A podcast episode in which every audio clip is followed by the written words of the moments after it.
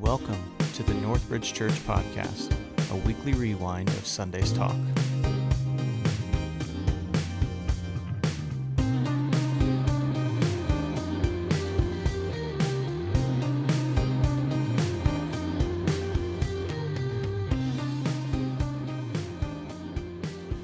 Amen. Thank you, team, for leading us in that time. All right. Well, last week, if you were uh, in a small group, uh, you had a chance to uh, watch a video that I created, cheesy at best, uh, for uh, small groups to watch that just kind of talked about the uh, upcoming GIC, which, by the way, is this next weekend. This next week and weekend will be our GIC celebration and our Global Impact celebration.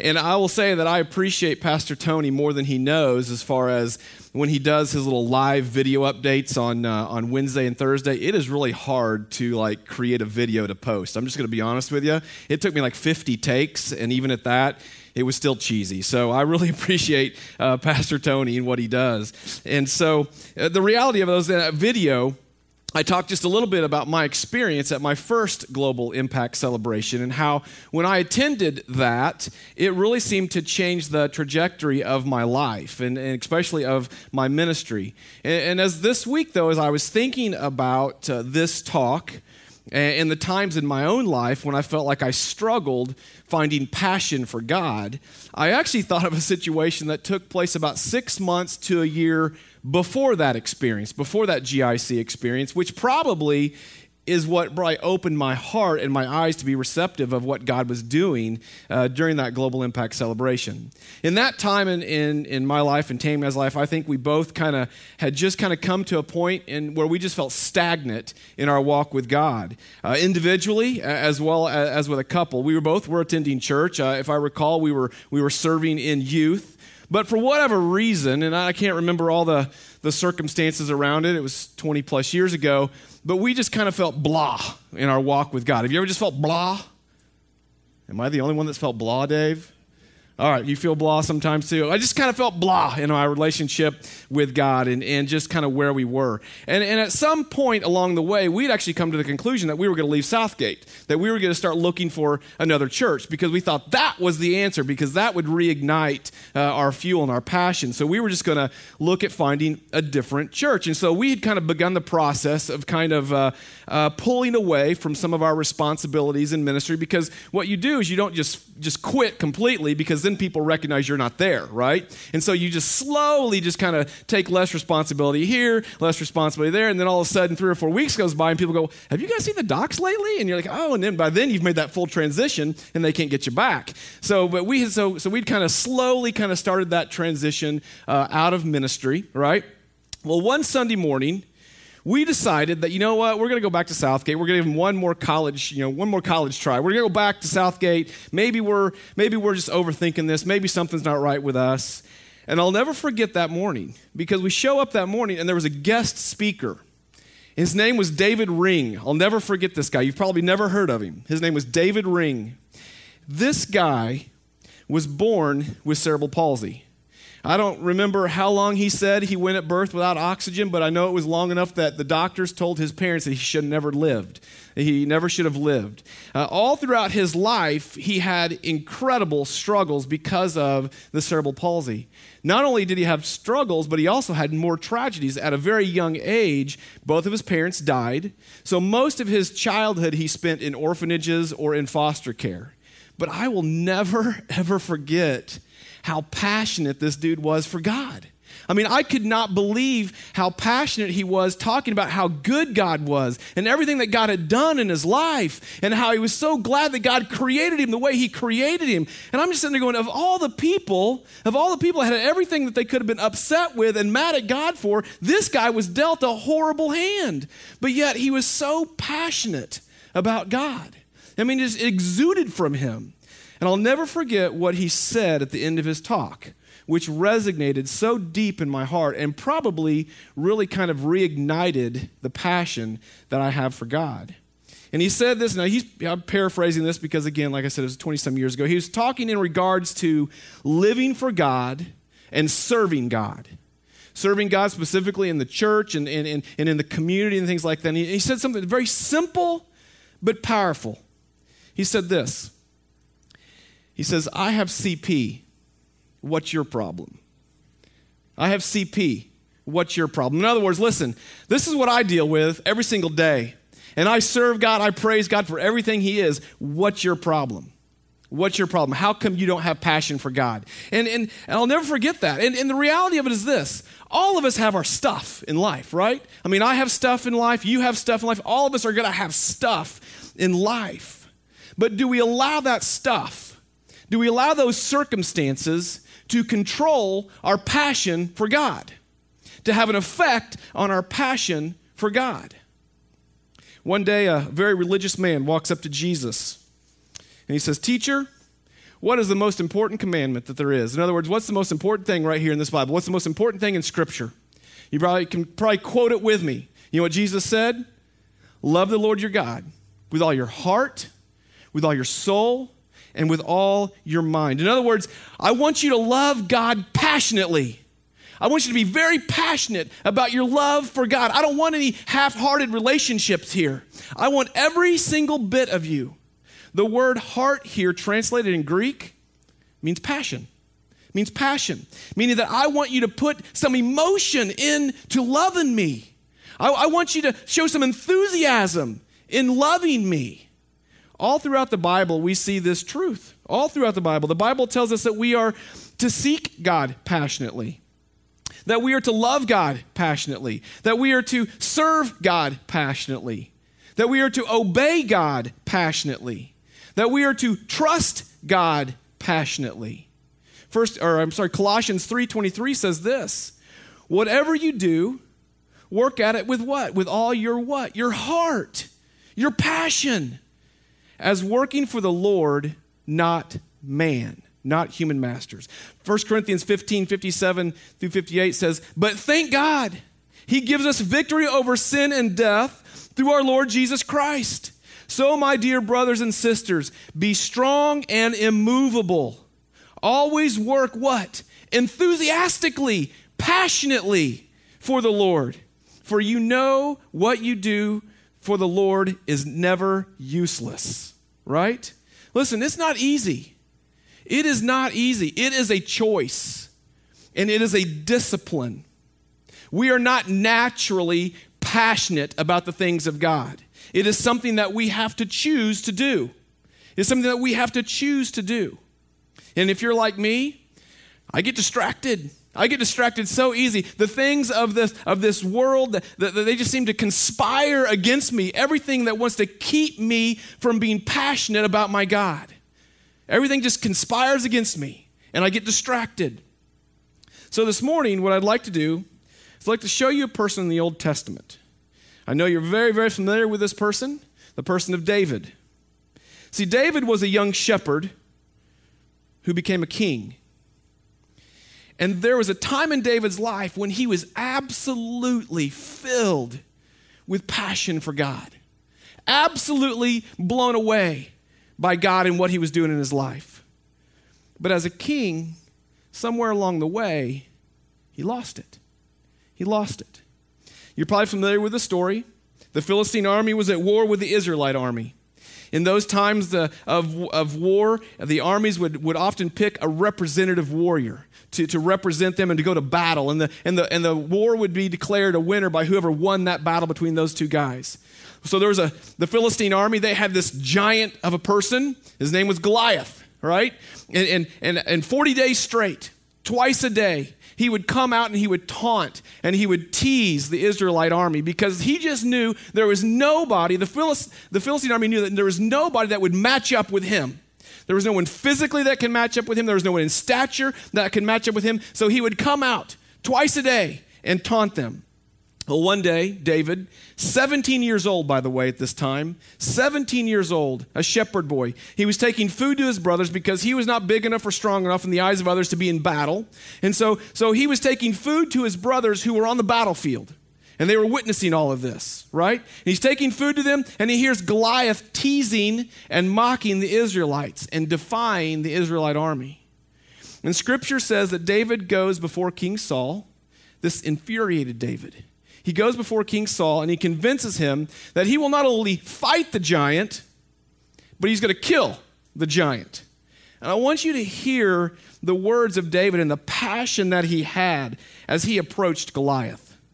1 Samuel 17, verse 45 says, David said to the Philistine, You come against me with sword and spear and javelin, but I come against you in the name of the Lord Almighty, the God of the, the God of the armies of Israel, whom you have defied. This day the Lord will deliver you into my hands. I will strike you down. I will cut off your head. This very day I will give the carcasses of the Philistine army to the birds and the wild animals, and the whole world will know that there is a God in Israel. In other words, listen, come at me. Here's what's going to happen. I'm going to take you down. I'm going to kill you. I'm going to cut off your head. Then my army, we're going to attack your army. We're going to, def- we're going to absolutely destroy you. And we're going to watch as the wild animals and the birds feed on your carcasses. Boom, drop the mic. It's over, right? I mean, you talk about passion. That, that was not a human confidence right there, was it? That was not human confidence right there. That was pure, raw passion, passion for God. Absolute passion for God. So, where did that kind of passion come from? Where did David get that kind of passion? I believe it was because he had a daily walk with God.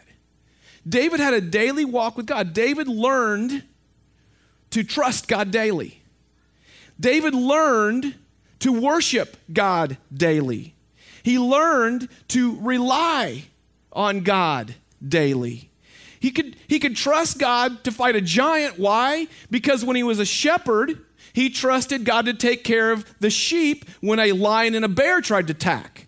And the Lord gave him strength to, to kill them. So why wouldn't he trust him to, to uh, attack a giant, right? Why wouldn't he trust him to be able to kill the giant? David worshiped daily. We go through the 23rd Psalm, just reading that. You see how David worshiped and the intimate relationship that he had for his God. He said, The Lord is my shepherd. I lack nothing. He gives me everything I need. He makes me lie down in green pastures. He leads me beside quiet waters. He refreshes me. My God refreshes my soul. He guides me along the right path for His name's sake. Even though I walk the darkest valley, even though there's circumstances all around me I cannot control, even though there's circumstances all around me that just have me baffled and I just don't understand how I'm going to get through them, I will fear no evil. I will fear no evil because you are with me, God. Your rod and your staff, they comfort me. They comfort me. He knew God as a comforter. You prepare a table for me in the presence of my enemies. You anoint my head with oil. My cup overflows. Surely your goodness and love will follow me all the days of my life, and I will dwell in the house of the Lord forever. David walked with God daily. That's why he understood who God was. That's what drove his passion for God. That's why he could trust God. That's why he worshiped God. That's why he could rely on God for every single thing. It wasn't a once a week experience clicking on a computer screen watching a sermon. It wasn't even driving across town once a week, sitting in a building and singing a couple of songs. It wasn't adding a small group experience in the middle of the week. Those things are good, but that's just twice a week. This was a daily walk with God.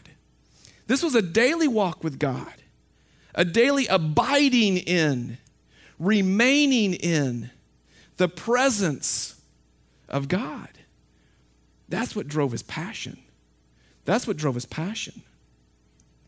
But like many of us, many of us, there was another season to David's life. If you move forward several years to a time when David was king, and he had been king for a while, he was around 51 ish, 55, somewhere in there, years old. There's another story of David. 1 Samuel 11 1, we read this. In the spring, at a time when kings go off to war. And they went off to war because the spring was the dry season. Winter was the rainy season, and so that's actually when they would plant their crops. But spring was dry, so it was easier for, for troops to march. It was easier to take uh, uh, um, chariots and supply wagons and things like that in the spring. So that's the time when they decided, I guess, to go to war, is when they could get their troops and keep them out of mud, right? So in the spring, when time when kings go off to war, David sent Joab out with the king's men and the whole Israelite army. They destroyed the Amorites and besieged Rabbah, but David remained in Jerusalem. David remained in Jerusalem. So, a time when David should have been doing the things that kings do, going to war, when David should have been doing what the Lord God called him to do, going to war with the Israelite army, he decided to stay at home. He decided to stay at home. And one night, while he was staying at home, he goes up to the rooftop and he looks over and he sees a young lady and she's taking a bath. He kind of likes this. And so he sends his servants to find out who that is. He finds out she's married, doesn't seem to bother him. He asks for the servants to bring her to him. Long story short, they have an affair. She becomes pregnant. He's feared that her husband's going to find out. So he calls his commander. He says, Hey, put her husband on the front line. When you guys get ready to go into battle, you guys pull back. That way he'll be killed, and then no one will ever have to know what happened. And that's exactly what the commander did. So when David wasn't where he was supposed to be, he saw something he probably shouldn't have been seen. He did something, obviously, that he should not have done, and it caused a lot of pain, and it caused a lot of suffering, not only for himself, but for so many other people involved.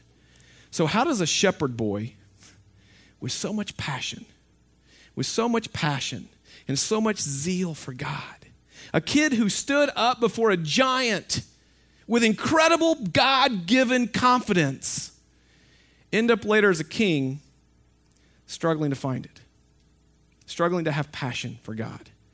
The answer is this he took his eyes off God. He took his eyes off God. And a lot of times we're like that aren't we? I mean, when we first become a believer, we're excited about what God is doing in our life. We're excited about this concept that He's forgiven our sins, whether we really truly understand it or not, but we just know something's different in our life, right? And for the first time in our life, we realize that we actually have purpose for living, that God loves us and, and created us for a reason and for a purpose, and we're finding that purpose, and we understand that we have, have a future in heaven and eternity, and, and we start off so passionate about God. But then as time goes on, life, circumstances, whatever the case is, they begin to happen because it doesn't stop just because you become a believer. And we begin to kind of lose some steam along the way. And we begin to kind of lose some zeal. And we lose some enthusiasm. And we lose passion for the things of God. So, what happens?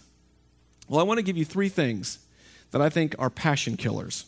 They're not by any means all encompassing, but there are three things that I think we see in this story uh, of David that I think are passion killers in our life. Because remember, reality is this we're all going to have spiritual ups and downs. We're all going to have that. It's a matter of what we do in the midst of it. So, passion killer number one comfort and complacency.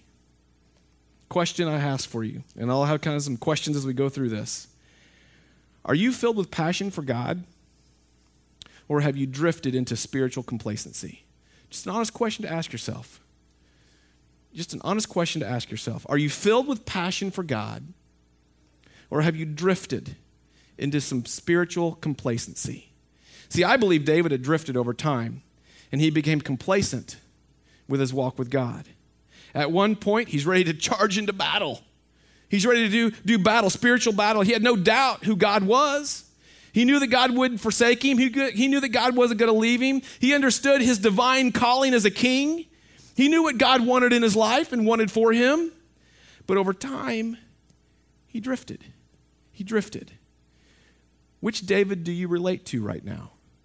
Which David do you relate to? Are you, are you ready to walk into battle with God, living for him daily? Are you trusting him with your family? Are you trusting him with, with your jobs? Are you trusting Him with your school if you're in school? Are you trusting Him with your relationships? Are you trusting God with your current situations, your circumstances that you're in? Or have you drifted? Here's what I fear currently. And Tony touched on this a little bit last week, so I'm not going to spend a lot of time here. But I believe right now, in a current season that we're at in the church, there are some who have dug in and they continue to walk God, with God daily. They're feeding themselves daily. They're trusting in God daily. Their passion and enthusiasm for God is as real as it's ever been. As real as it's ever been. But my fear, just knowing people and just knowing what we're naturally prone to do, and, and understanding that people naturally drift. The fact is that we don't naturally drift towards discipline. We don't naturally drift towards making good decisions. Why? Because of human nature, right? We drift towards comfort and we drift towards complacency. And unfortunately, when people sometimes disengage with public worship, with corporate worship, we naturally begin to disengage in other areas of our spiritual life. It's a proven fact. When we disengage with corporate worship, when this no longer becomes important, what happens is before we know it, we begin to disengage in other disciplines in our life. We disengage. Bad habits set in. And good disciplines in our life begin to go away. And instead of being filled with the presence of God and passion for God, what happens is we find ourselves filled with things like fear and discouragement and doubt and confusion. And all of those things, they pull us away. They pull us away from our understanding of knowing the power of God in our lives. And what happens, if anything, if anything, is we kind of get into this, this, this, uh, this monotony of just checking it off the list. Check. I clicked on the computer screen today. Check. I opened up my YouVersion. I kept my streak alive. At 26 days. Check. I said my nighttime prayer. Check. I said my, my dinner prayer. And we just kind of check, check, check. And that's what happens. And we just kind of get in this, we just disengage and we just kind of go through the motions. Look what 1 Timothy says. I love what 1 Timothy says in 4 7 through 8. If I can find it. There we go. It says, But you have nothing, but have nothing to do with irreverent folklore and silly myths. On the other hand, discipline yourself. See, Timothy understands it's not natural. He says, On the other hand, discipline yourself for the purpose of godliness, keeping yourself spiritually fit.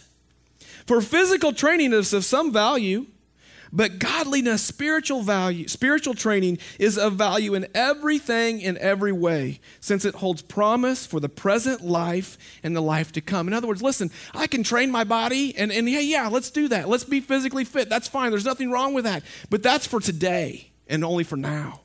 But godliness, spiritual training, that's not just good for now, but for what's to come. We have to be disciplined. I love how the message says it.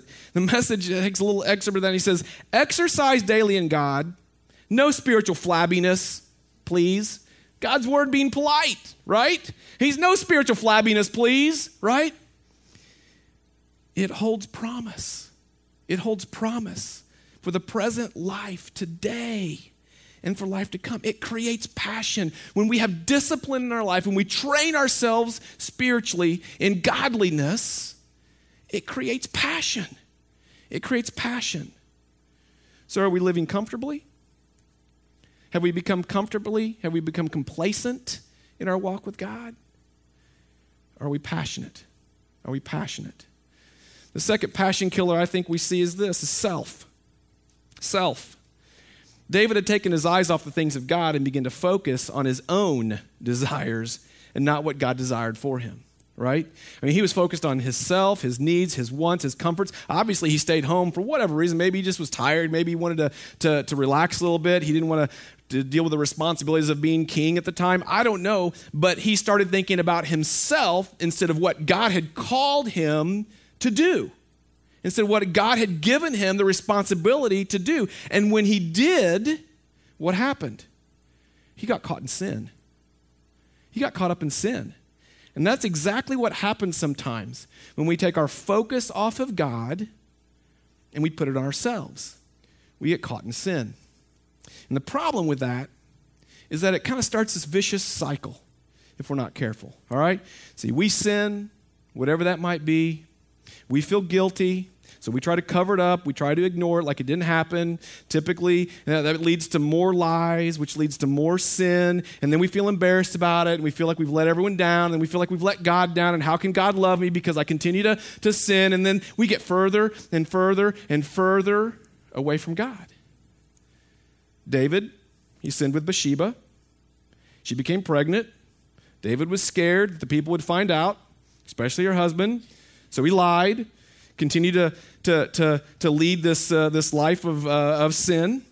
He had him killed. He involved other people to do his dirty work, right? Lots of people were hurt, lots of things that were lost that didn't need to be lost, all because of what? Because David took his eyes off God and put it on himself. Now, listen, I understand that not everyone that takes their eyes off God is going to have an affair and commit murder. I get that, all right? But, but, here's our takeaway. In a lot of situations, when we do that, it makes us more susceptible to sin, in which in turn kills our passion for God. When we take our eyes off God and we put it on self, we become more susceptible to sin in our lives because we're not disciplined, we're not paying attention, we become comfortable, and when we do, we risk destroying and killing our passion for God. So here's your question Is there sin in your life? Is there unconfessed sin in your life? Again, honest question for yourself to think about. If so, good news. 1 John 1 9, there's a remedy. It says, if we confess our sins, he is faithful and just and will forgive our sins and purify us from all unrighteousness. See, the beauty of God's love, it's restoration. It's restoration and it's immediate. It's not like God says, you know what, John? Yeah, I'm going to think about this one. You know, that's a big one, John. Um, you know, and you've kind of approached me about this same sin, what is this, 50 times, 60 times? you know, I'm going to have to think about this one. I'll get back with you next week. You just stay in touch. No, in fact, you don't contact me, I'll contact you. All right? No, God doesn't do that. It is immediate. It is immediate. He is faithful and He is just to forgive our sins and purify us from all unrighteousness. And as we continue to live for God and not ourselves, our passion for God continues to be ignited. The third passion killer is this Nathanless. You think, well, who's Nathan? Who's this Nathan guy? Well, if you read a little bit further in the story of David and Bathsheba, we read about a, the prophet Nathan. The prophet Nathan comes and he, he approaches David about his sin. He confronts David about his sin. And after he confronts David, he realizes that uh, David realizes that he has sinned against God, and, and, and he calls out to God in, in a very, very powerful, yeah, powerful way. And so I want you to listen to how David, he, in, in Psalm 51, 10 through 12 is just a couple of verses, but Psalm 51 is his cry out to God after Nathan confronts him. And he says this He says, Create in me a pure heart, O God, and renew a steadfast spirit in me. Do not cast me from your presence or take your Holy Spirit from me, but what? Restore to me the joy of my salvation. Grant me a willing spirit to sustain me. In other words, God, would you, would you just restore in me the passion I once had? Remember, remember when I was 17 and I had that passion? I, I went against Goliath. God, would you restore that joy and that passion in me in my life? The joy of your salvation. So, your question here is this Do you have a Nathan in your life? Do you have Nathans in your life? I have tried over the years to make sure I surround myself with Nathans.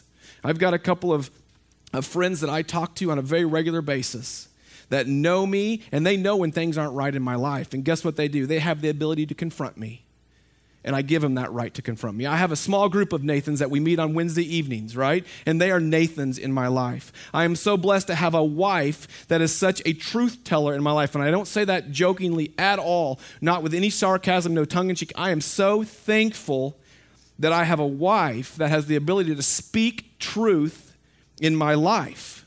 And I value that. Do you have that? Do you have people in your life that will champion God? in your life that will champion your relationship. I'm not talking, talking about friends. Everybody can have friends, but I'm talking about people, Nathans in your life, who will hold you accountable to your relationship with God, who will help restore with you the passion that you had for God when you start to drift in life. Because the reality is, in a perfect world, I would love to say we never lose our zeal, we never lose our passion for God. But we do. I do, you do. But it's in those times, are we like David? Are we like David? Are we willing to cry out and ask God, God, would you restore in me? Restore me the joy of your salvation that I once had. Have you lost it? I'm not talking about your salvation. That's can't lose that. I'm talking about your passion. Have you lost it? Which David do you relate to today? Have you become complacent? Lacking discipline? Have you begun to think more and rely more on yourself? Which is, again, maybe you're not living in sin, but, but makes it more susceptible. Are you willing to cry out? If you're struggling with passion today, if you're struggling with passion today, let's take a moment and let's cry out to Him. Let's pray. Heavenly Father, we just thank you for your word. And we thank you, God, for the truth of your word. And Father, there are so many things around us that have the ability to rob us of our passion if we allow it. Father God, we can think of circumstance after circumstance after circumstance.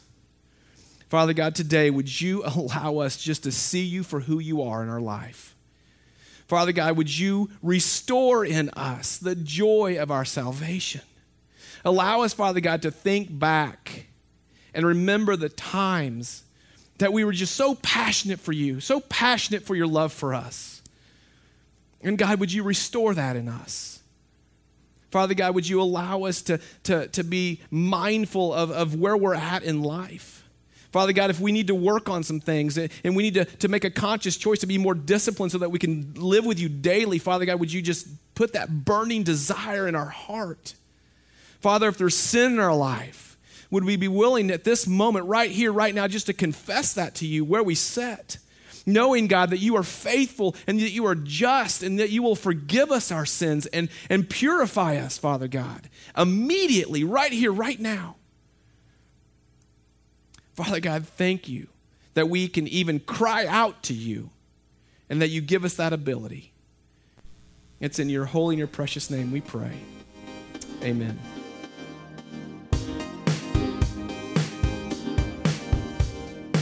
Thank you for listening to the Northbridge Church podcast.